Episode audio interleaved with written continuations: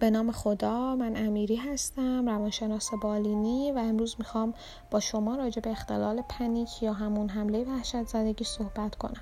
حمله وحشت زدگی یا پنیک به دوره‌های ناگهانی ترس یا پریشانی گفته میشه که میتونه هم توی حالت آرامش و استراحت فرد رخ بده، هم توی حالتی که حالا فرد ممکنه توی موقعیت اضطراب‌آور باشه. این حملات علائم شناختی و علائم جسمانی رو بر فرد ایجاد میکنن. منظور از علائم جسمانی علائم مثل تپش قلب، تعریق، تنفس‌های کوتاه مدت، احساس‌های درد و ناراحتی توی قفسه سینه، تهوع، ناراحتی شکمی که ممکنه بر فرد ایجاد بشه، احساس‌های لرزش، احساس‌های سرگیجه، احساس بی‌ثباتی، احساس گر گرفتگی، سوزن شدن. یه سری علائم جسمی رو ممکنه مثل اینهایی که من مثال زدم فرد تجربه بکنه و همراه با یه سری علائمی که علائم شناختی به حساب میان مثل ترس از دست دادن کنترل، ترس از مردن، احساس غیر واقعی بودن، احساس جدا شدن از خود. این حملات توی افراد نگرانی ها و مشغولیت های ذهنی مداومی رو ایجاد میکنه که در مورد بروز یک حمله دیگه دارن و یا اینکه نگرانن از پیامدهای حمله بعدی، مثل اینکه نکنه کنترلم رو از دست بدم. این حملات توی افراد تغییرات آشکاری ایجاد میکنن توی سبک زندگی افراد و ممکنه که باعث بشن که مثلا فرد به مکانهای جدید دیگه نره یا اینکه دیگه مثلا ورزش نکنه چون ترس از علائم جسمی داره. گرچه که حملات پنیک ظاهراً از نقطه نامعلومی آغاز میشن و خیلی از افراد فکر میکنن حملات غیر منتظرن، اما گاهی این حملات توی موقعیت ترسناک بر بعضی از افراد رخ میدن، مثل توی آسانسور. این حملات به ندرت بیشتر از نیم ساعت طول میکشن و توی اونها استراب که شروع میشه و در 10 دقیقه به اوج خودش میرسه و فردی که پنیک رو تجربه میکنه اگر که دچار اختلالات اضطرابی دیگه هم باشه دیگه با مفهوم اضطراب آشناه و ممکنه که اون اضطراب خیلی زیاد بترسونتش، چون شبیه اضطراب‌های قبلی که تجربه میکنه فرد نیست و حمله‌ایه که فرد توی اون علائم شناختی خیلی براش غلبه پیدا میکنه و واقعا ممکنه که فکر کنه که اتفاقی براش میفته. گاهی وقتا حملات پنیک در پی برآشفتگی هستند، در پی فعالیت‌های بدنی هستند، فعالیت‌های جنسی هستند.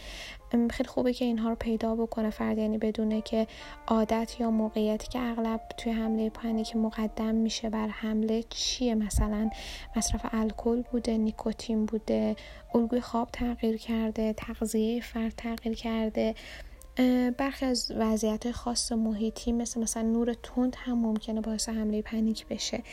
البته که شناختن اینها خیلی خوبه همراه با کمک درمانگر، چون گاهی وقتا توی افراد مقاومت‌هایی رو ایجاد میکنه که باعث میشه که خیلی رفتارهای ایمنی درشون ایجاد بشه و باعث بشه که خیلی از فعالیت‌های قدیمشون رو دیگه انجام ندن چون میترسن از وقوع پنیک. اختلال پنیک در کل اختلال مزمنیه، اما خب سیرش توی هر بیمار و توی همون بیمار توی واحدهای زمانی مختلف ممکنه که متفاوت باشه. به سختی میتونیم تفسیر کنیم که واقعا سیر پنیک چطور هست، چون هنوز پژوهش‌ها تو این زمینه ناقصه، اما به نظر میرسه که حدود 30-40% بیمارانی که پیگیری‌های دراز مدت میکنن کلاً بی علامت میشن و 10-20% افراد علائم قابل توجه پنیک رو حفظ میکنن.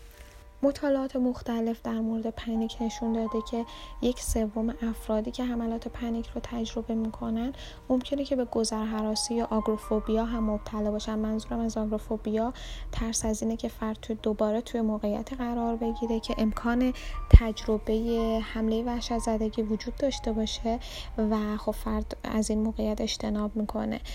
و همچنین حملات پنیک توی افرادی که فوبیا دارن، جمعیت هراسی دارن و کلا اختلالات اضطرابی و افسردگی 2 بیماری شایعی هستش که همراه با این اختلال گزارش میشه. و از طرف دیگه نکته مهمتر اینجاست که توی مطالعات مختلف نشون داده شده که افسردگی در 40-80% موارد به نمای علامتی بیمار اضافه میشه. منظورم اینه که فردی که پنیک رو تجربه میکنه اگه درمان مناسب رو دریافت نکنه احتمالش خیلی بالاییه که دچار افسردگی بشه، وابستگی به الکل پیدا بکنه و یا اینکه عملکرد تحصیلی و شغلیش دچار مشکل بشه. و خب درمان توی پنیک حائز اهمیته، به خاطر اینکه فردی که پنیک رو تجربه میکنه احتمال اینکه دچار اختلالاتی از قبل بوده باشه که خب بالاست با توجه به صحبت‌هایی که کردیم. و از طرف دیگه اینکه فرد در معرض افسردگی، اختلالات اضطرابی دیگه هم هست، خب این هم بالاست. دو تا درمانی که بیشترین تأثیر رو در رابطه با پنیک داشتن دارو درمانی همراه با درمان‌های شناختی رفتاریه.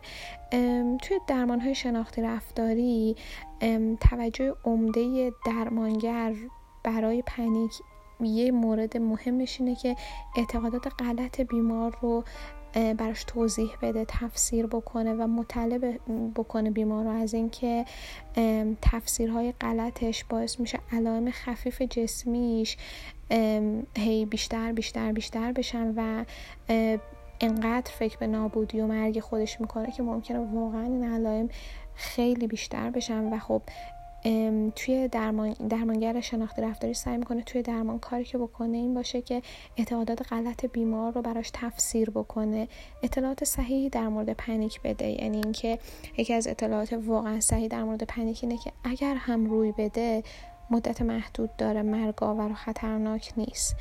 افرادی که پنیک رو تجربه میکنن خیلی مهمه که آموزش‌های جسمی رو بگیرن، آموزش کنترل تنفس بگیرن برای اینکه وضعیت جسمانیشون رو کنترل کنن. وقتی که احساس کنترل بر پنیک دارن خب خیلی حالشون بهتره. و خب بعضی از درمان‌ها خیلی معطوف بر این هستن که عمدن بعضی از حالتهای فیزیکی رو ایجاد بکنن برای فرد و به فرد آموزش بدن که چطور کنترلشون بکنه. وقتی که فرد احساس کنترل بر پنیک میگیره حال خیلی بهتری داره و احتمال اینکه توی هم نگران پیامدهای پنیک باشه یا نگران بروز یک حمله دیگه باشه خب خیلی کمتر میشه. در کل میتونم بگم که اگر که پنیک رو تجربه میکنین سعی کنین که یاد بگیرین که تنفستون رو کنترل کنین. وقتی که کنترل تنفس رو دارین مهارت آروم کردن در واقع خودتون رو دارین. تکنیک‌های ریلکسیشن رو سعی بکنید که تمرینشون بکنید. یه کلاس یوگا اگر که برید قطعا خیلی بهتون کمک میکنه. گاهی وقتا توی بعضی از افراد پنیک با تنهایی مرتبطه. ارتباطات اجتماعیتون اگر که کم شده سعی کنید که ارتباطات اجتماعیتون رو دوباره یک مقدار بیشترش بکنید. ورزش کردن خیلی مهمه، ورزش‌های هوازی ریتمیک میتونه بهتون کمک بکنه و خواب کافی، خواب آروم، تغذیه مناسب، اینها همشون چیزهایی هستن که خودتون میتونید برای کمک به پنیک خودتون انجام بدین. اطلاعاتتون رو در مورد پنیکتون با درمانگرتون شیر کنید و اجازه بدین که درمانگرتون به شما اطلاعات کافی رو در مورد پنیک بده و به شما مهارت‌ها رو آموزش بده. اگر که سیگار، الکل یا کافئین زیاد مصرف میکنید اونها رو کمترشون بکنین و در آخر حتما با یک روانپزشک یا یک روانشناس در ارتباط باشین تا به شما کمک بکنن که پنیکتون رو هم بشناسین، هم یاد بگیرین که چطور برش غلبه پیدا بکنین. متشکرم از توجه شما و به امید دیدارتون.